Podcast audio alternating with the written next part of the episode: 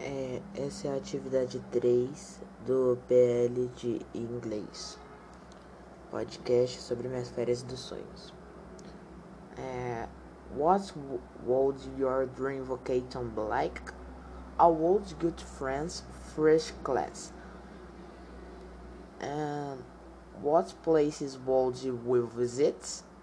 I would enter the Monaco and PSG Stadium and see the Eiffel Tower.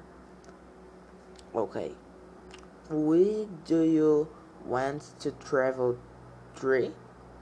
Since I know football, there is a very interesting place.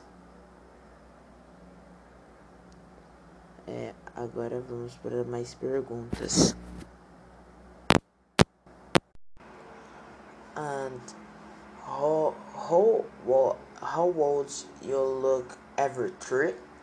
I won with the lottery in Brazil and stay with the good and the best tree. Okay, okay. How long would you stay tree?